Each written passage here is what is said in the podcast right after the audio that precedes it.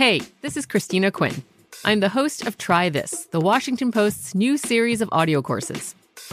The idea behind Try This is to become better functioning humans without having to comb the internet for countless hours. In our first course, we learned how to sleep better. Now, we're going to learn how to make our friendships stronger. I'll offer expert tips that are doable, and I'll keep it short. So let's do this. Classes in session. Find Try This from the Washington Post wherever you listen.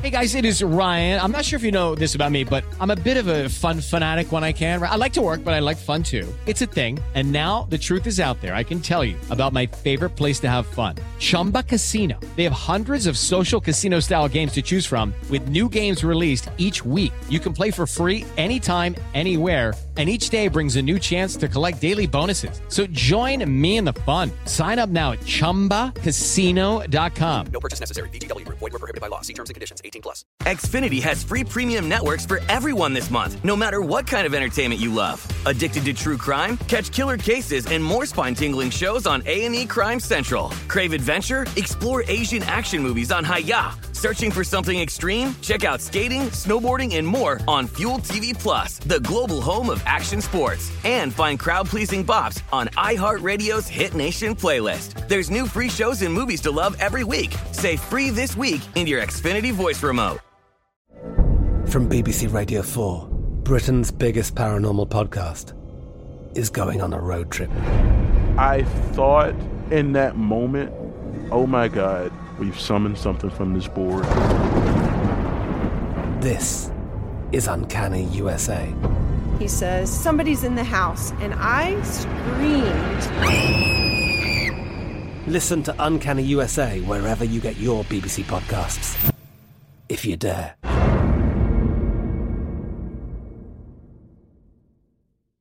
Hi, this is Newt. 2020 is going to be one of the most extraordinary election years of our lifetime. I want to invite you to join my inner circle as we discuss each twist and turn in the race in my members only Inner Circle Club. You will receive special flash briefings, online events, and members only audio reports from me and my team. Here's a special offer to my podcast listeners. If you join the Inner Circle today at newtsinnercircle.com and sign up for a one or two year membership, I'll send you a free, personally autographed copy of my book Gettysburg and a VIP fast pass to my live events. Join my inner circle today at newtsinnercircle.com. Use the code FREEBOOK at checkout. Sign up today at newtsinnercircle.com. Code FREEBOOK. This offer ends January 31st.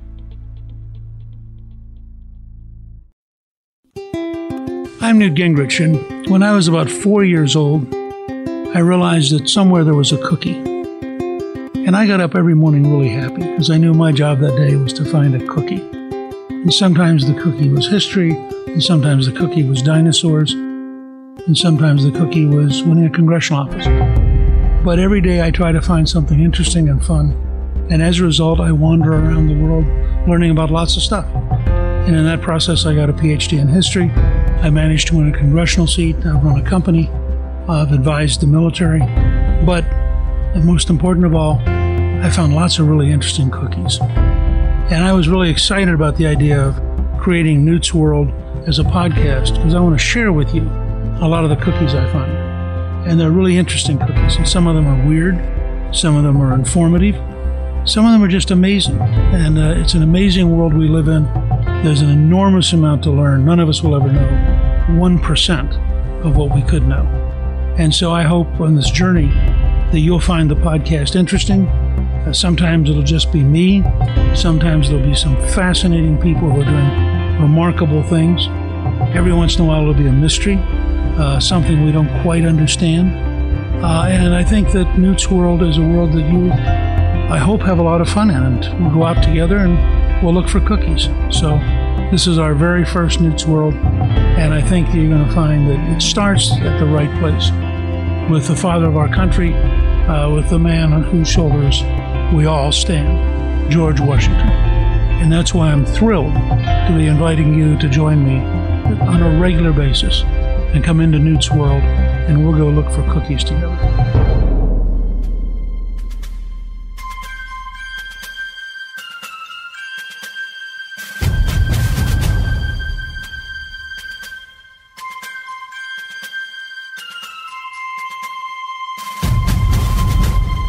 To start the entire podcast series with George Washington because literally we all stand on his shoulders.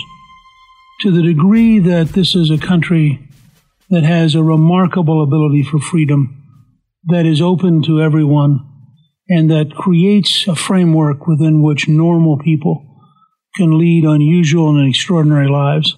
All of that started and was based on Washington. One of the best biographies of Washington describes him as literally irreplaceable, that he is the man that was the essential person for the entire creation of America. And I think that's true. Every time Callista and I go down to Mount Vernon and we look at that house he lived in with Martha, and we look out on the Potomac, we realize that uh, there was he had this sense. Uh, he loved being a farmer. He loved the land. Uh, he had a sense of, of solidness, uh, partly because he was so big physically. Uh, I always tell people that if you played Washington in the modern era, you should be basically an NFL offensive lineman. He was physically so large for a time when the average man was about five six. He was also considered the best horseman in the colonies, which if, if you're that big physically and you're that good a horseman is astonishing. And Washington had this strength, both physical and moral. Part of his physical strength just came, I think, biologically. He was just that big, and he, he worked as a farmer. He worked as a frontiersman. He used his body his whole life. When he was serving in the legislature, people often forget this, Washington was a professional politician. He ran for office. In fact, there was a very funny story. He'd been out in the West and thought of himself as a hero and ran for office the first time. And in that era, you had a one day election campaign. Everybody gathered at the polls, and uh, the candidates bought alcohol and got free beer, free wine, free whiskey. And Washington said, No, I am a military hero. I don't need to buy anything for anyone. And he came in last. The following election, he bought the largest quantity of alcohol ever bought in a Virginia election. And he won. People said, ah, you're being to learn the trade here. Which also fed Washington's general pattern. Many Many experts have studied his campaigns and said he made many mistakes once, but you never find him making the same mistake twice. So he's down in Bur- at the House of Burgesses, and I always recommend to people to go to Williamsburg because it is such a remarkable recreation of that era. And uh, you can go to the taverns that Washington went to. In the evenings, they didn't have TV, they didn't have computer games, so they'd sit around playing cards and drinking and talking with each other. And uh, there was a very famous squire named Governor Bird. And Governor Bird would find some stranger and he'd say, I'll bet you a shilling that George Washington can break a walnut between his thumb and his first finger. Now, I, I urge you sometime to try this because it takes extraordinary strength. And so he'd go over, Washington would be playing cards or t- telling stories, and he'd say, Colonel Washington, at this stage, he had become an honorary colonel in the Virginia militia. Uh, would you mind breaking a walnut? And Washington would break the walnut. He'd collect the shilling, that presumably bought Washington a drink for the favor. Uh, but it was, again, a sign of, in an age when people valued being strong physically, Washington was the strongest. But he was also morally strong in the sense, first of all, you can, you can get from Mount Vernon the rules he wrote at 14 years of age, which he had copied out of several books, and which were rules for being a gentleman. Uh, and he wanted very much to have respect. He wanted uh, what the uh, Romans had called virtu, the, the sense that you are a virtuous person, not in our modern sense of sin, but in the sense that you have served the community. You're bigger than the, than normal history. You're going to live on in history as a person who's done his job. And so Washington wanted to project this sense of authority, the sense of I am, in, sense, in effect, I'm noble in a, in a world where there, there was no nobility in uh, the New World at that point. There's a famous story of Washington um, in Philadelphia, uh, and uh, I think at the Constitutional Convention, and uh, Gouverneur Morris takes a five pound bet that he can walk over and slap Washington on the shoulder. And he goes over, he gets close, he gets closer. Washington turns and looks down on him because Washington looked down on everybody except Jefferson. And Morris stands and looks at him and says, Good evening, uh, General Washington. He walks back over to the guy and says, Here's your five pounds. It is physically impossible to touch Washington because he is projects this almost force field of dignity that you can't penetrate. And he used that to enormous effect. Now, ironically, when he was a general, for example, serving at places that were pretty desperate, like Valley Forge in the winter, he would go out and throw medicine balls with the troops. He would do. He was physically very engaged. So it's not that he was incapable of being close. He loved to dance. Uh, he, was, he was capable of being close. But when he decided that he was aloof, he was aloof beyond anyone normally being able to deal with him. And that was very important. He, he didn't start that way, but he grew into that person. He started as a relatively poor kid, went to the Caribbean, got a slight case of smallpox, which turned out to be really valuable because it meant that he was, in fact, vaccinated. He also was in a position where he watched life in the Caribbean and realized he didn't particularly like that life. Came back home, was not wealthy personally, he was adequately well off, but he knew he'd have to earn a living, so he became a surveyor. By the time he is uh, 19 years of age, he is surveying. In fact, if you go to Little Washington, which is a town that has a remarkable uh, inn called the Inn of Little Washington, which is a uh, Michelin, the first place to get a Michelin star in America.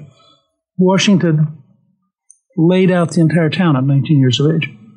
Now, to give you a sense of how the world's different, look at a map. Little Virginia, and it is about 70 miles west of Washington and about 50 miles south. That was the frontier, not Kentucky, not Texas. Not, I mean, Western Virginia was the frontier.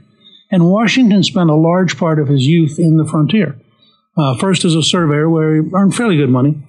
He also learned something people tend to forget. Surveyors can look at topography. So, as, when he's a general officer later, he looks at a battlefield with a level of technical knowledge that no other general officer has, because he knows how to. He knows the distances because he's surveyed. He knows the rolling hills. He knows how to look for gullies. He knows how, in an age when you didn't have helicopters and you didn't have tanks and you didn't have cars, even a small rise is a big deal if the other guy's got to come up it because it wears them out and slows them down. And so he's very good at looking at terrain. And he learned all this by the time he was 19 or 20 years of age.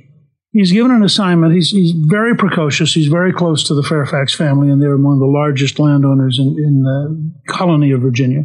He gets an assignment to go west. Is supposed to be a peaceful assignment. The, the French have come down from Canada. They have occupied the place where the uh, Ohio River is formed by two rivers coming together, where Three River Stadium is nowadays. He's given a letter to take to them that says, You got to get out of here. And the French uh, basically think, You're a nice young guy. You, know, we're not getting out of here. So Washington picks a fight. He's not, he was not assigned to pick a fight. Just he's very pugnacious. He's very young. And he then ends up at a place called Fort Necessity where they stop. And I've, I've been out visiting Fort Necessity, which still exists as a national uh, historical monument. And this is clearly a sign that he's not applying his surveyor skills because the, the fort is in the bottom of a valley where the other guys up above are shooting down at you. Furthermore, they have huge rain. The place gets totally wet. Their powder gets wet. Uh, they have no choice except to surrender. Very fortunate for America, he wasn't killed. I mean, at that point, the French and Indians, who were their allies, are really pissed off at Washington. And here's this young guy out here picking a fight. And you can, you can literally argue that the Seven Years' War, which we call the French Indian War, the Seven Years' War, which is a global war, it goes to goes in, in India, it goes in Europe, it's in North America, it's in the Caribbean. It started by George Washington, who just picks this fight, and the fight starts going down the road. Washington comes back home. Now imagine this: your early twenties, your first big assignment. It's a total mess. So what does he do? He writes a pamphlet. He says, I was really right. I did exactly the right thing, and the only thing you could have done, and none of it was my fault. And I'm really proud of the role I played. Well, the average person doesn't know anything about what's going on. There's no television, there's no live coverage from Fort Necessity. And so the only explanation of what happened is Washington's. And copies of it get to London, and he's, he's now a persona. He's a real person. So along comes the British finally said, okay, this is going to be a real war. We got to get engaged. They send an army. And Washington gets some of his first basic lessons, and this is something people often forget. Washington learned a lot about war by being at war. He didn't learn about war by, you know, reading theoretical works.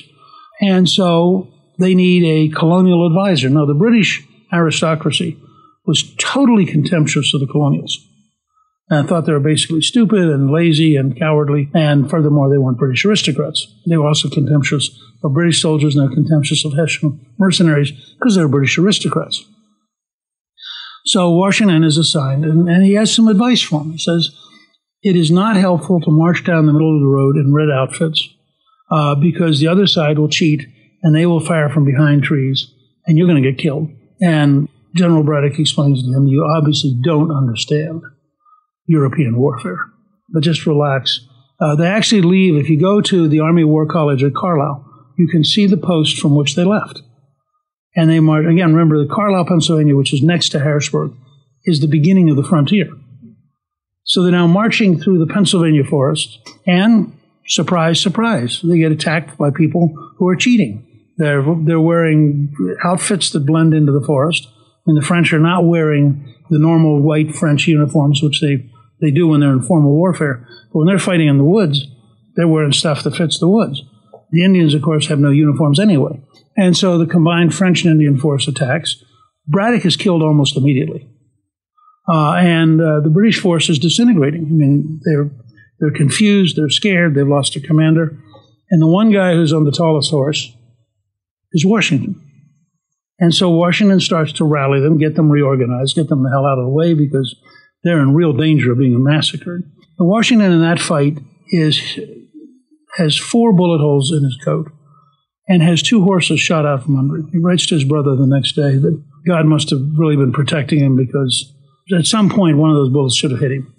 And it was lucky. And then he again insists on being up on these horses, which is important for his men's morale because they can see they at least have a leader, even if he's a colonial. But at the same time, it sort of makes you a target. About a decade later, he runs into an Indian chieftain at a tribal council and the chieftain says, God must have some big role for you because I personally shot at you 13 times. He said, all of us were trying to kill you because you were so obvious. And we just couldn't, couldn't hit you. And now that, that's important later because Washington, after that fight, in his own mind is a man of destiny. In some ways, he's like Charles de Gaulle. He has this, this sense that, you know, I have been saved. Actually, something very similar to what Reagan and Pope John Paul II had when they had both been had assassination attempts, and they got together and they talked about two things. They'd both been actors. Uh, the Pope was an actor before he became a priest, uh, and they'd both been shot. And they sort of compared notes on well, what do you think God wants you to do since you're Pope, and what do you think God wants you to do since you're president? And Washington had this kind of thing in the back of his head, which gives him a very calm certainty that you know it'll work out. It'll be hard, but it'll work out. So he goes back home marries a very wealthy widow who brings him Mount Vernon. Uh, and uh, I think a genuine love match. Um, she has two children. They never have children on their own. Washington raises the children as his own. And uh, he and Martha entertain. And this is one of the things to remember. Colonial Virginia, if you were reasonably wealthy, and Washington in land was the wealthiest colonist, not as wealthy as the Fairfaxes, but the Fairfaxes eventually leave during the Revolution, at which point he becomes the wealthiest person in America in land, not in money. But you always entertain. If you if you look at if you go to Mount Vernon and you look at the register of who comes by, there are always people coming to visit. I mean, at one point uh, later in his life, James Madison comes over and spends I think six weeks living with Washington, writing, arguing, and writing about the Constitution.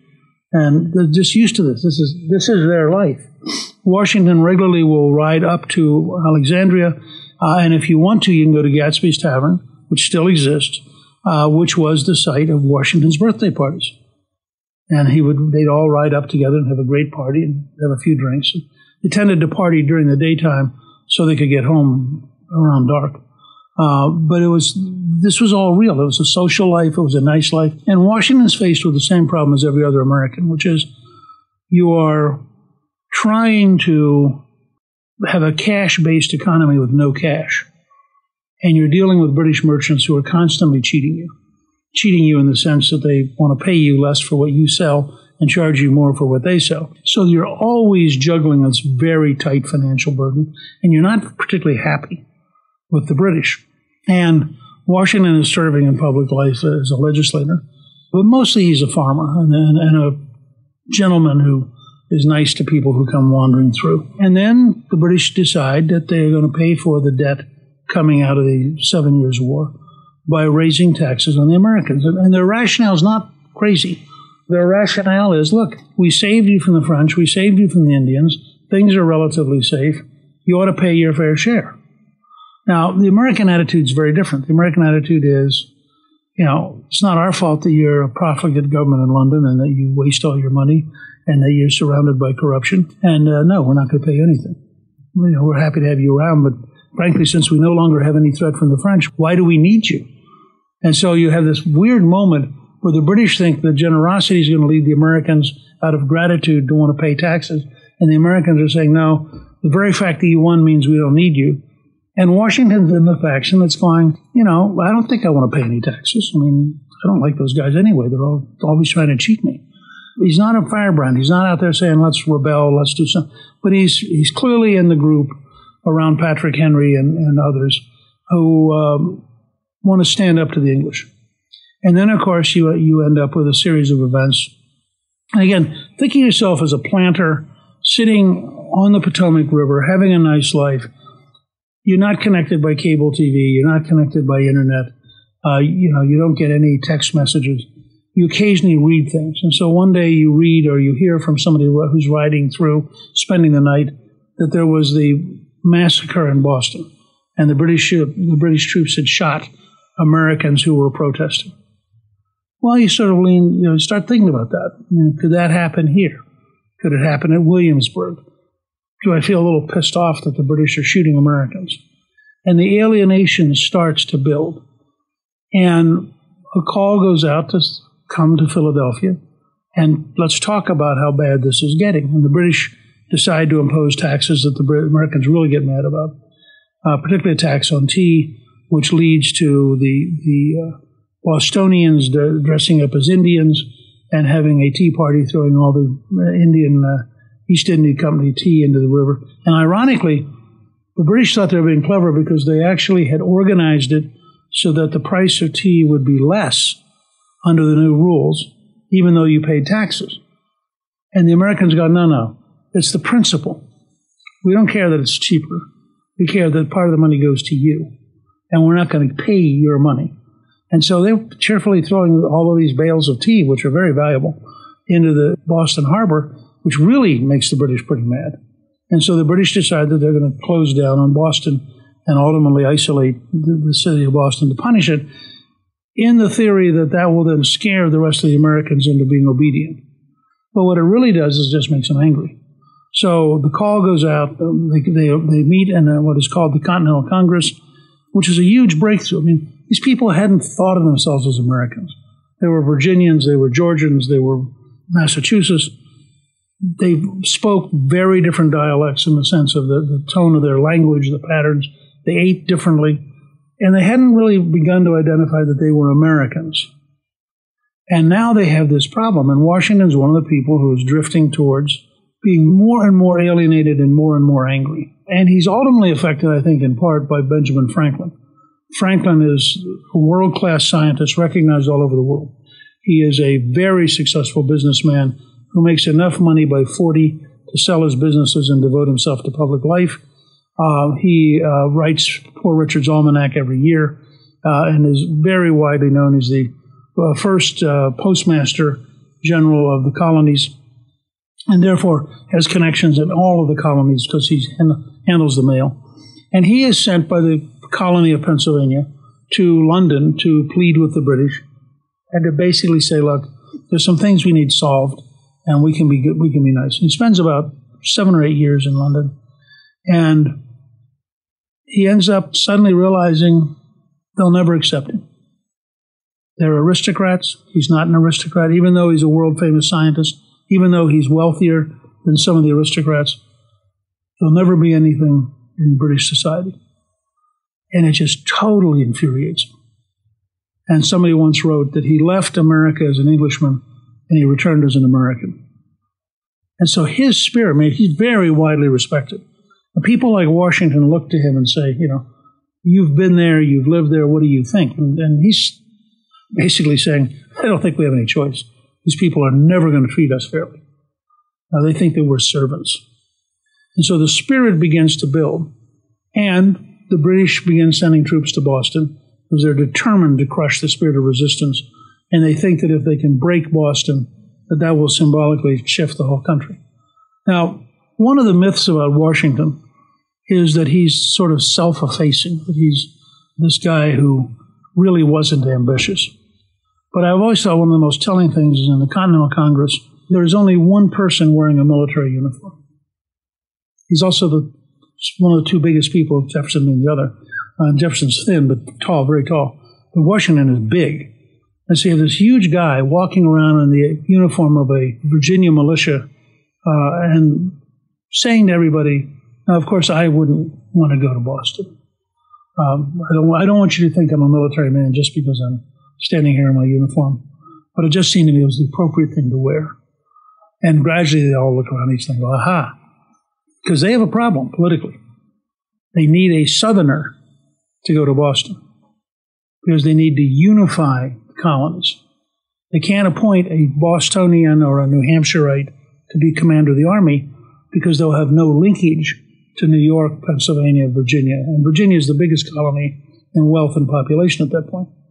So they turn to Washington, He says with great reluctance, I will accept this burden, although I fear that I will be inadequate and I probably will fail. But as long as you recognize that I'm only doing this because you wanted me to, I will go to Boston. And I think it's hard for us to realize you have this guy who's in many ways an aristocrat. He, he's very wealthy. He, you know, he, he rides a horse very well in the style of an aristocrat. If you're a farmer, you don't ride a horse the way George Washington does. He rode to the foxes. And he shows up, and you have to think about this. You have a New England army. And this weird guy shows up from Virginia speaking in a slightly strange English and with an attitude of being sort of a little austere and a little, you know, and, and he's got to really think about this because he realizes he's got to find a way to get all these New Englanders to follow him, or he's got a problem.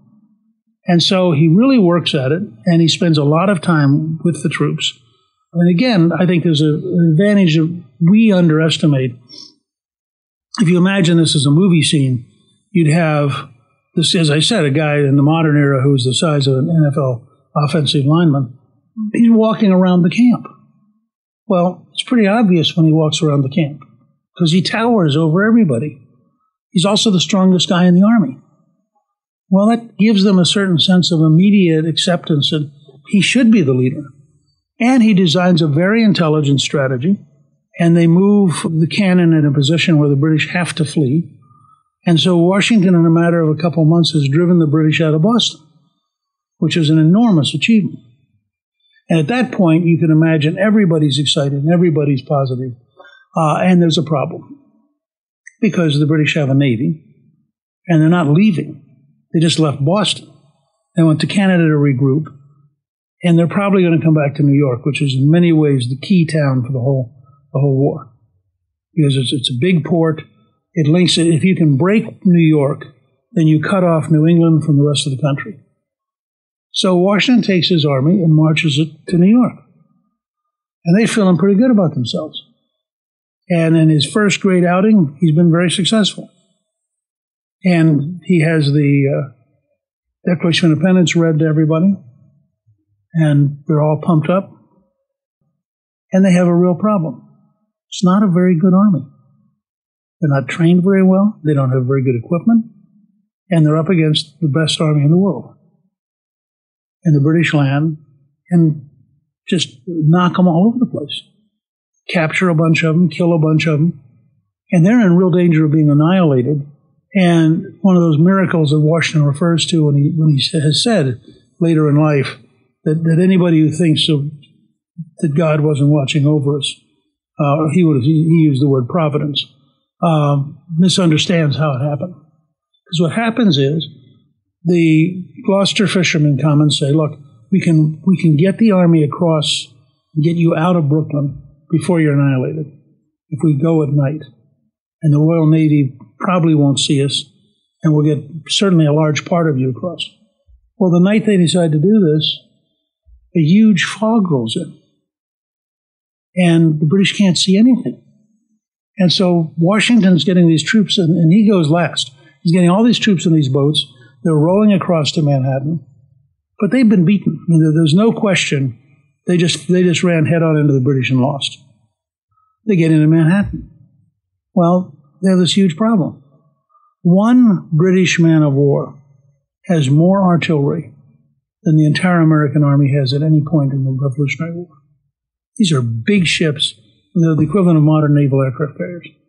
They're powerful, and if you're close to water, they're going to just knock you about with artillery.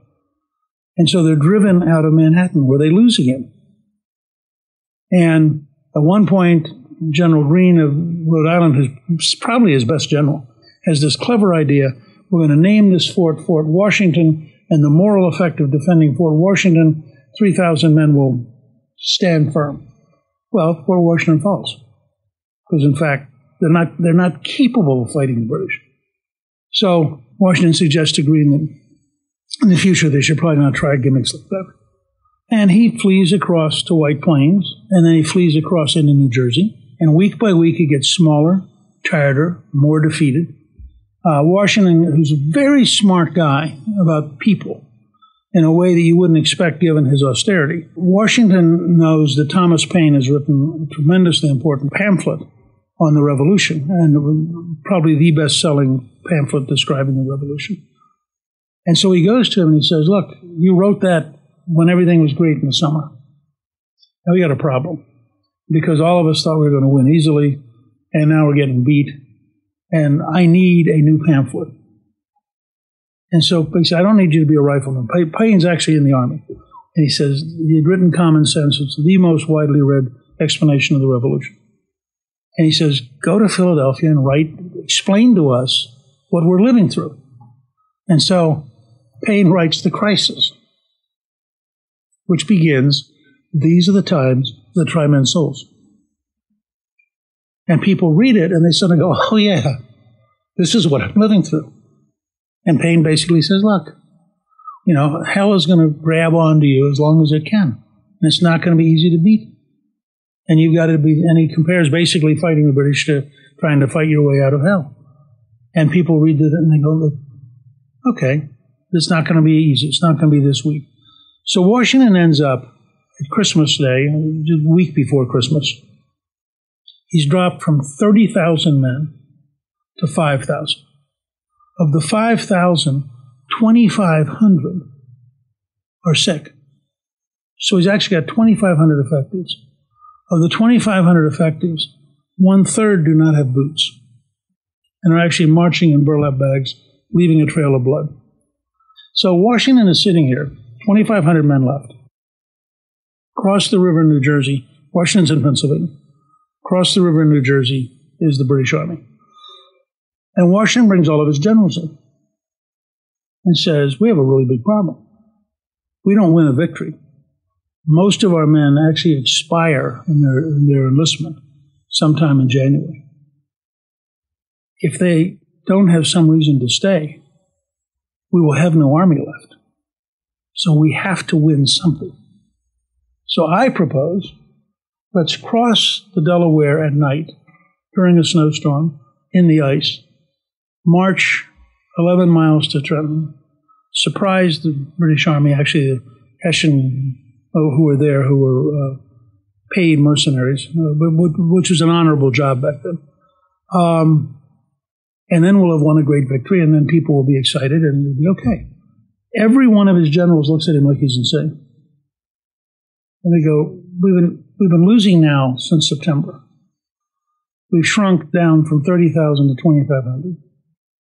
And Washington has a plan which has three units that are going to cross the river at three different places in a coordinated attack, which even a first class professional army would have had a hard time doing. And they're just staring at him. And it's really important at this point to go back and think about Washington in the ambush Because he's sitting there as a guy who's had two horses shot out from under him and four bullet holes, and he's thinking, you got to take risks, you know? They're all guys who hadn't had that experience, and they're going, I don't want to take, are you crazy? I don't want to take this risk. And then he has the winning argument. He says, look, if this army disappears, the revolution's over. If the revolution's over, we're all going to be hung. So you don't have anything to risk. So we might as well try to win. Because at least that way we have a shot. So they cross over, and interestingly, he has the officers who can read reading Paine's The Crisis to the troops as they get in the boats. Again, this is not, this is a, very subtle man. He has, he's got to get the morale up. And the interesting line, uh, Mao Zedong once said, uh, all power comes out of the end of a rifle. And somebody corrected it uh, and said, no, all power comes from the person who's willing to shoot the rifle. And it's exactly right. You've got to keep morale up. So he takes his 2,500 men, and then in a situation which can only be described as a miracle, they cross over. There's this huge snow, snowstorm coming from the north, which means it's coming to their back, but it's coming to the face of the Hessian troops. The Hessians run into a small Virginia unit, which is off on its own without any authority, which arouses them about two or three in the morning. They jump up, they stand arms, they're all getting cold and wet, and this small unit takes off. Washington runs into this unit and thinks they've ruined the chance of success. The Hessians are going to be awake, probably going to get slaughtered, but what the hell, we have no choice. Well, just the opposite happened. The Hessians stand outside for about an hour, they get totally soaked, they realize that this was just a guerrilla unit that was wandering through. They all go to bed. It's, it's not that the Hessians were drunk. The Hessians were in the middle of a snowstorm. Now, here's the key thing to remember. In Europe, there are no real battles fought in, in winter. From, I think, 1767 to 1944, the German army never launches a winter offensive. And Frederick the Great launches the last one, I think it's in 1767, and then the Battle of Bulge in 44. Because winter is hard. I mean, it's cold and it's miserable. Americans deer hunt in the winter. Americans are all in the woods in the winter. So the Americans are going, oh, we got a snowstorm. Okay. The Hessians are going, we got a snowstorm. Let's stay in the house because no rational European army would be out in a snowstorm. So they're safe. Well, they wake up in the morning, and Trenton back then is a very small town and has just two streets. And so if you put cannon at the end of the two streets, you control the town. And the Hessians are all in these little houses, and they can't get out of them. And they finally get semi organized. Washington captures 800 first class professional soldiers for the loss of one American. And then does a very intelligent thing. They run like hell. Because the British Army's coming. And they get across the river before the British can get there. Now, victory really matters. They go from 2,500 effectives within two weeks to 15,000. Because people, are, this is cool, we're winning. Same effect happens at football. You know, people like to go to the game where they win. So they show up, and Washington now has enough troops to go back across the river. And one of the most important examples of Washington's system. They get to Trenton. This time, Cornwallis and the British are ready.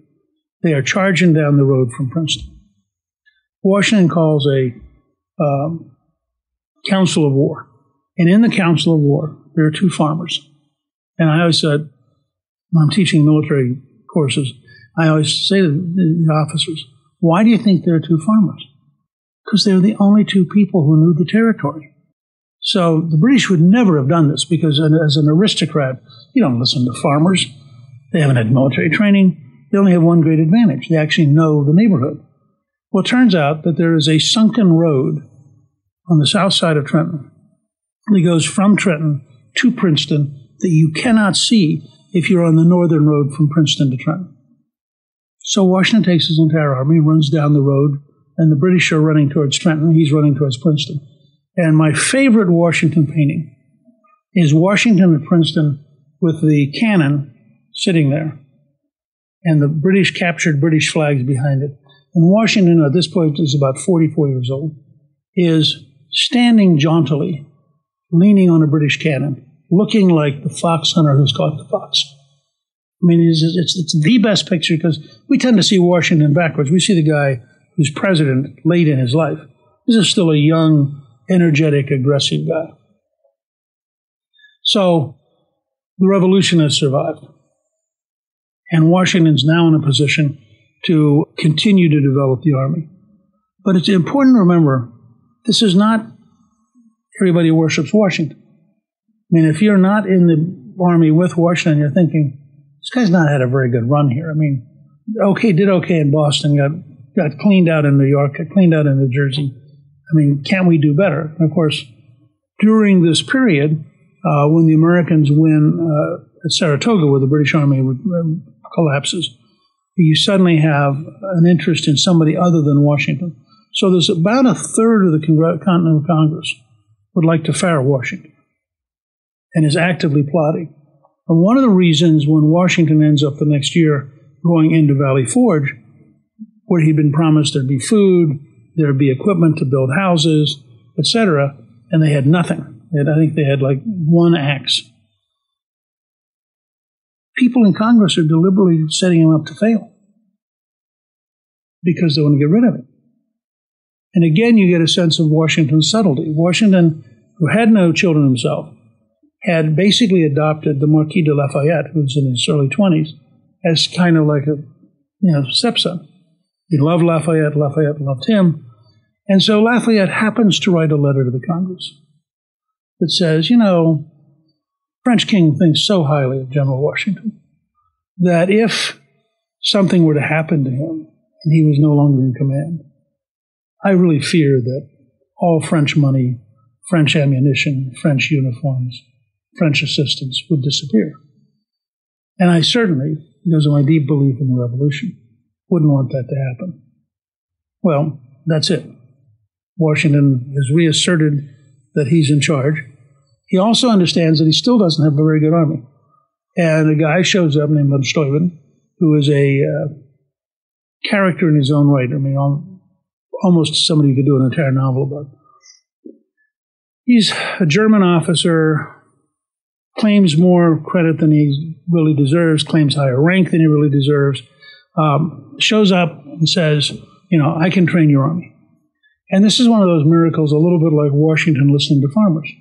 Because von Steuben looks around for a little while and realizes if I try to apply European systems, they will all rebel because they're Americans. So I can't just go in and force obedience. In Europe, I can force obedience because the peasants expect me to force obedience. In the U.S., they'll all, you know they'll just throw me out.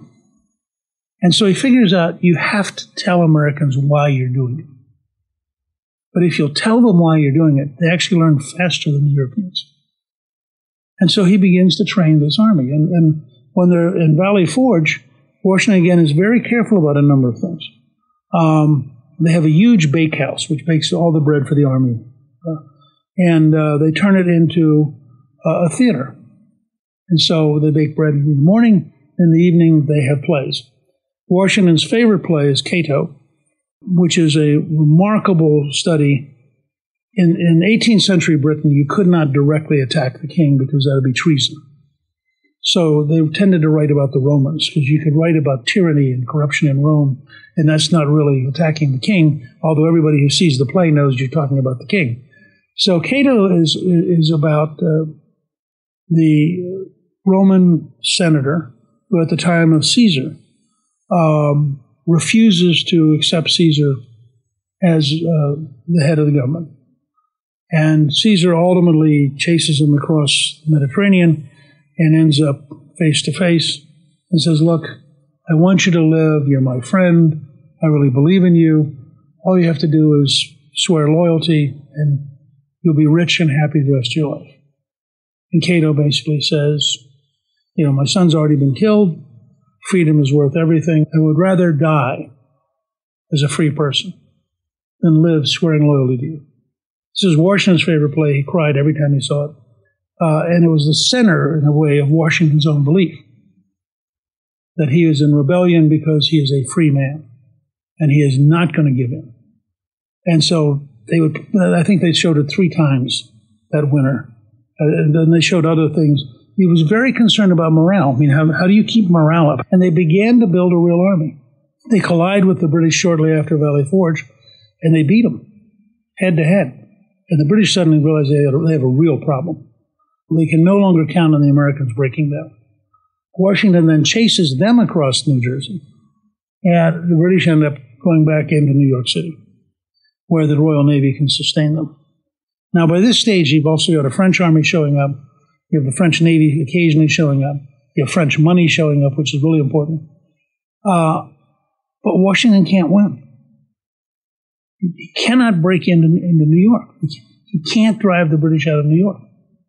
And what the British have done is they've got Washington sucked into basically laying siege to New York, while the British Army is moving troops into South Carolina and Georgia and trying to reconquer the colonies from the south coming north, which turns out also to fail because Washington sends Greene, who was his best general, and they organize uh, guerrilla warfare and ultimately organize regular warfare and gradually start chewing up the British in the south.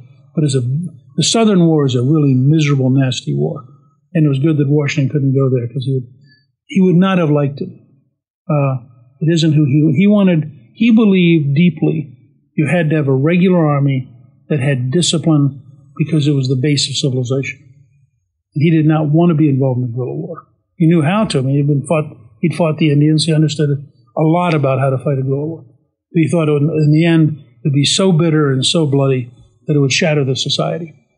And so he really worked hard at keeping the army together. And one of the great gambles, if you, if you ever get a chance, just look at a map.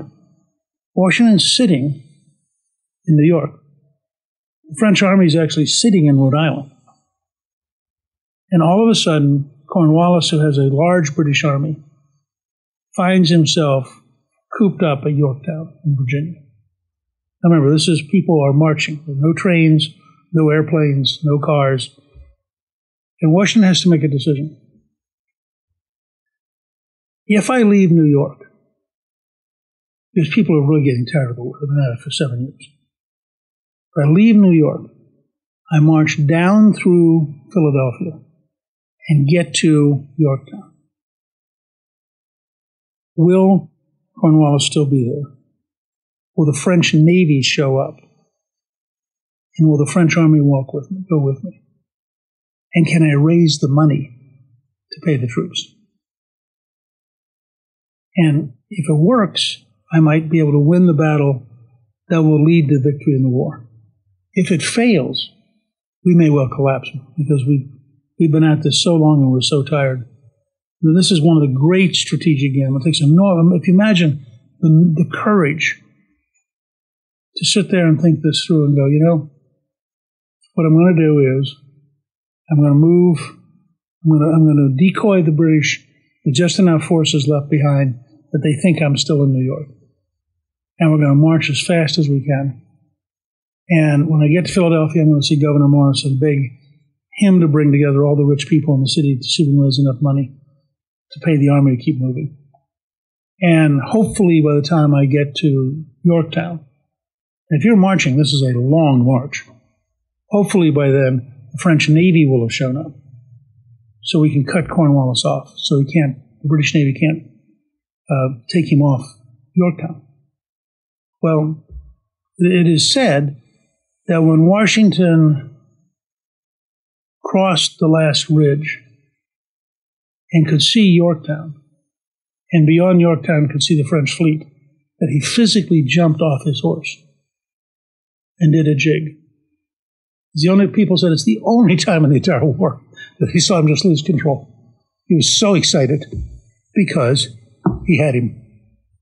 So the French and the British, I mean the French and the Americans, lay siege. Cornwallis, who's a good professional British officer, who later on goes on to become a very successful Governor General of India, recognizes after a couple days that you know he can't win. So he sends the word that he's prepared to surrender to the French. And the French send the word back, no, surrender to Washington. And then Cornwallis says, I am not surrendering to Washington. I'm sending a junior officer. At which point Washington says, Fine, I'm sending a junior officer. So General Lincoln, who was, I think, a brigadier general at the time, accepts the surrender of the British. And supposedly the band plays The World Turned Upside Down.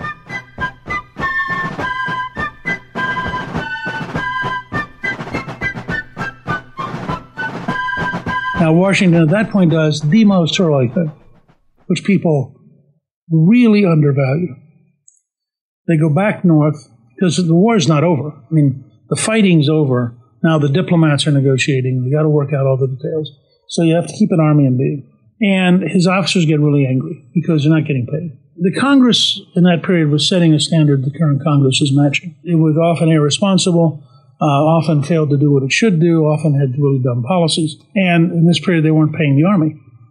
So a group of the officers get together and decide that Washington should become a dictator.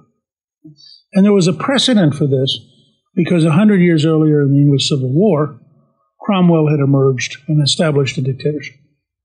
And in fact, a lot of people had worried about Washington getting to be too powerful and too popular precisely because he would become Cromwell. There's a great scene where the officers have met in the schoolroom, and Washington comes in. And as he recounted, he took out his glasses in order to remind him uh, that he'd grown old in the service of his country. And he pulls out this letter and he reads a letter, the essence of which is Do you really think that we rebelled against George III to create George I? This would destroy everything that we fought for for years. The officers all go, okay, you know, if you won't be dictator, I guess we'll continue. He then does something that is remarkable. And George III says if Washington gives up power, he'll be the greatest man of the century. So Washington, on the way home, having been, I always tell people when they get frustrated and they get tired of trying to do something, Washington spends eight years in the field. He's in Mount Vernon for two weeks in the entire war. And he loves Mount Vernon. So now he's on the way home. So he goes to Annapolis where the Continental Congress is meeting. And you can actually go to the State House. They, have, they still have the room, and they have it set up with statues. The Congress is sitting. Washington is standing, and the Congress is sitting to show that he is obedient to them, but that they are his superior collectively. And he gives them his sword. He literally says, I've now done my job. I'm returning to you the sword that I was given back in Philadelphia. And he then goes home. He's at home. He's happy. He's being a farmer. Martha's happy. Um, and things don't work very well. And it turns out, people forget this. Virtually every state, as they've now become, ceased to be colonies, has to rewrite its constitution. They all fail. And so you have people getting pretty good practice at writing constitutions. And people got involved in a variety of fairly dumb ideas, repudiating the debt, inflating the currency. And people began to write Washington and say, you know, we're going to have to do something to fix this. This is not working. And it's creating a vacuum where the British and the French and the Spanish can come in and exploit us. And Washington writes several of his friends and says, no, people aren't tired enough yet. They've got to finish celebrating. They've got to finish getting over this. Uh, and I'm, I'm not going to go now because if I go now, it'll be too soon. And so he's very patient. Now, again, everybody and their brother is coming to Mount Vernon to spend the night, to have dinner, to chat with him. He's receiving letters from all over the country. Finally, a group gets together in Annapolis and they get him to come to the meeting. And they say, We've got to fix the Articles of Confederation because they're not working. We need to have a meeting to fix the current system. So he's the center of this. If, if he's willing to sign the letter, people will show up. If he doesn't sign the letter, it would never happen. So he agrees. He's the lead signer. And basically says, I'm going to go to Philadelphia and try to fix this. Why don't you come join me? So every state sends a delegation to Philadelphia in 1787. And again, it's very different than people think. First of all, when they meet for 55 days, it's in secret. There's no press corps, there's no press secretary. They don't tell anybody anything. Second, at several points, it almost breaks down. At one point, the oldest man there, Benjamin Franklin, says we need to we need to stop, have a day of fast and prayer, and get our head on straight because right now we're just screwing up. They do that. They get a sermon, they pray, they fast, they're together, they talk. And people who study it carefully make the point that, that I think is often very misunderstood about Washington. Washington is presiding, inevitably. And so he's sitting up here, and you actually go and look at the, the room it occurs in in Philadelphia. But at lunch, at breakfast, at dinner, he's constantly politicking. What if we did this? What if we fixed that? What if we pulled this together?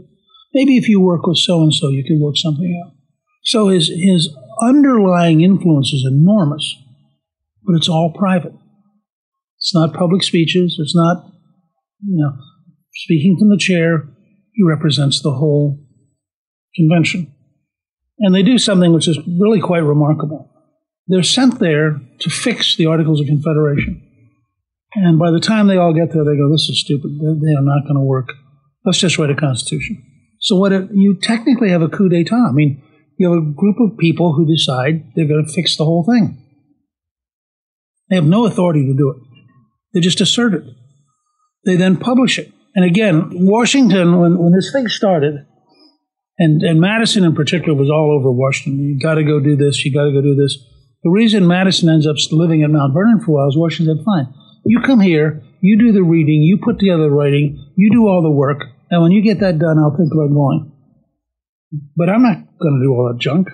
You're the intellectual, I'm not. I'm going to go run my farm. And so Washington's happily entertaining at night and going around running his farm.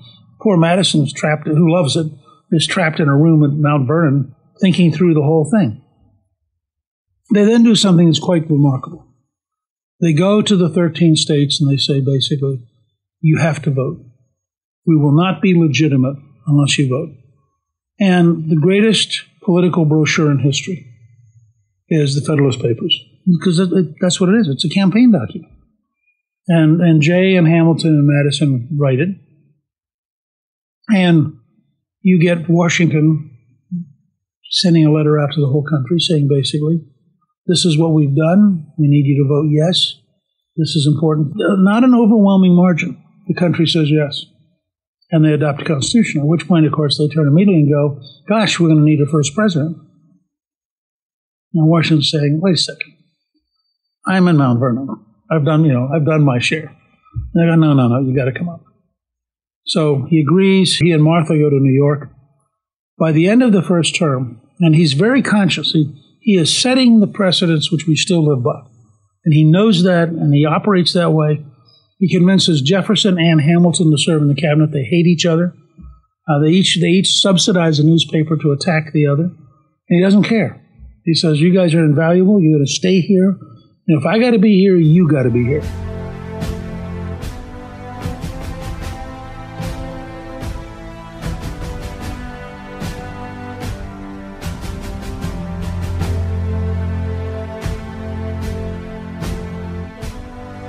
Late in the first term, New York newspapers are attacking Martha for holding high tea, which they regard as the first step towards monarchy.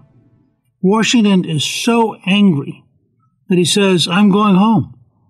I've served a term. It's over. I am not going to subject my wife, Martha, to this kind of vicious behavior. The threat of Washington leaving is so central to the survival of the United States as a concept that Jefferson and Hamilton, who have become bitter opponents, put aside their hostility, get together, jointly go to see him. And they say, You can't go home. The country's not stable enough. Without your leadership, without your prestige, the country won't last. You have to stay for one more term. He very grudgingly agrees. He really is so angry about the news media treatment of his wife, but they convince him that for the country, he has to stay. And as a patriot in the end, he's going to do what the country needs. And it's a very important, very difficult period. Uh, Britain and France are engaged in a deep war which will last until 1815. he's trying to make sure the United States doesn't get drawn in on either side because he understands it would just tear the country apart. So he's being very careful about not getting into European politics and not getting into conflict. At the same time, on our western frontier, particularly in Pennsylvania, farmers have gotten really angry about a tax break which was designed to help big distillers in the east and actually hurts the small farmers in the west who are producing corn whiskey in small batches. And so they're refusing to pay their taxes. And there's what became known as the Whiskey Rebellion. And it takes the prestige of Washington to insist that the law be enforced. And he literally organizes an army, which they're about to send into western Pennsylvania in order to force people to pay their taxes. Confronted by Washington's prestige and by Washington's seriousness and by the size of the army he's raising, the farmers ultimately cave. The laws are changed a little bit so that they have a, face saving way out. The Whiskey Rebellion disappears. But that's the kind of thing going on that indicates how, how shaky this new country is uh, and how little people understand the concept of a central government and that it has power which can reach all the way to the boundaries of the country. Without Washington's prestige, that might not have been survivable. He does stay, and then he really is done. And one of the greatest things he does is he goes home. And that's really important because it sends a signal that power is loaned to you. You don't own it. And that you have a duty to limit yourself, to be disciplined, and with the exception of President Franklin D. Roosevelt in World War II, no president has violated the Washington principle of a maximum of two terms. And in fact, after Roosevelt, we passed a constitutional amendment to block anybody from serving more than two terms. So Washington set the principle that he served the people, they didn't serve him, that power was deliberately limited. He goes home, finally, to Mount Vernon, a place he loves. He relaxes. He goes back to being a gentleman farmer. He's just drowning in visitors because everybody wants to drop by and see the great man. He's out riding on a wet, cold, rainy day. He comes down uh, with a fever. In that generation, the doctors thought they would help you by bleeding you. They put leeches on him, probably hurting him by draining some of his blood, although there are some modern studies that indicate the leeches actually had uh, for some kind of diseases, they were actually very helpful because they had certain things that they actually put in your body. But in the case of Washington, it probably further weakened him. His throat seized up, and he finally died.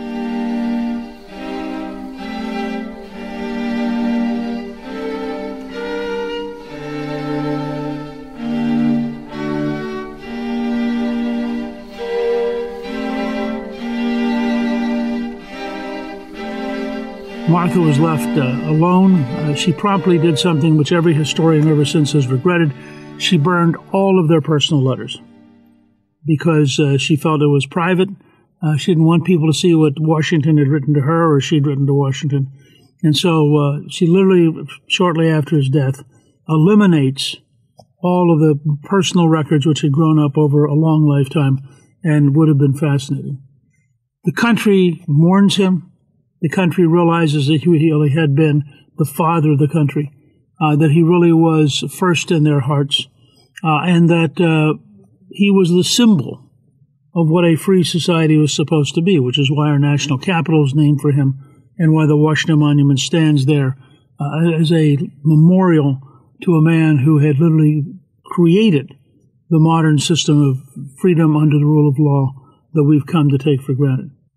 So, when you look around the world and you see countries failing, you see people who are in desperate trouble, you see places where the rule of law doesn't exist, you look at kleptocracy, corruption, dictatorship. It's really important to remember that the United States could have been that kind of country. It still could someday be that kind of country. But that people can make an enormous difference. The founding fathers collectively and by their commitment to the rule of law, to the Constitution, made that difference. And the person who was indispensable, who really surmounted all of the others, they all looked up to him, they all followed his judgment, was President Washington. First as a general, then as president, but above all, as a human being. Washington personified uh, the kind of dignified patriotism that was at the heart of the rule of law. Each of us can learn from Washington. Each of us can learn about freedom, about discipline, about persistence. Each of us can come to understand uh, why he loved America so much and why he loved freedom so much. And then we can teach others that anybody, anywhere on the planet, can learn to be free, can learn to live under the rule of law, can learn to pursue happiness. And Washington, in that sense, is a person for all of humanity, not just America, and a person for all time, not just the 18th century.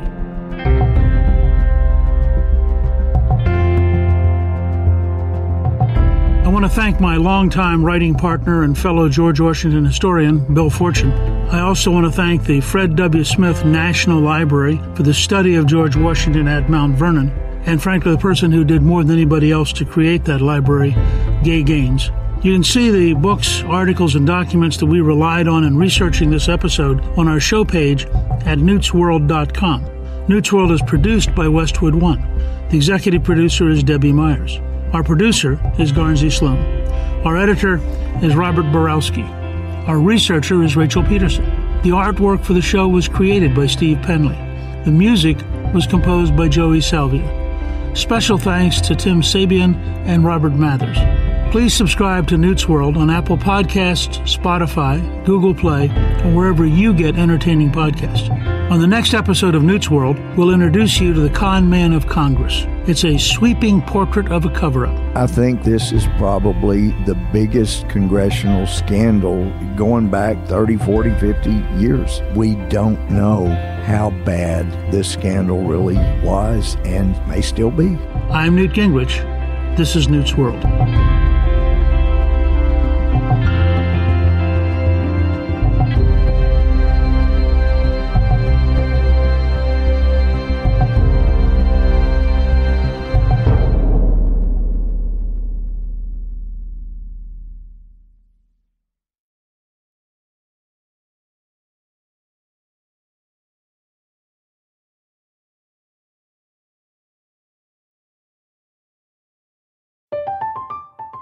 I'm Katya Adler, host of The Global Story.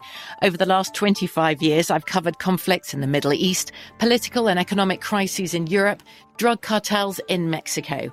Now I'm covering the stories behind the news all over the world in conversation with those who break it. Join me Monday to Friday to find out what's happening, why, and what it all means. Follow The Global Story from the BBC wherever you listen to podcasts.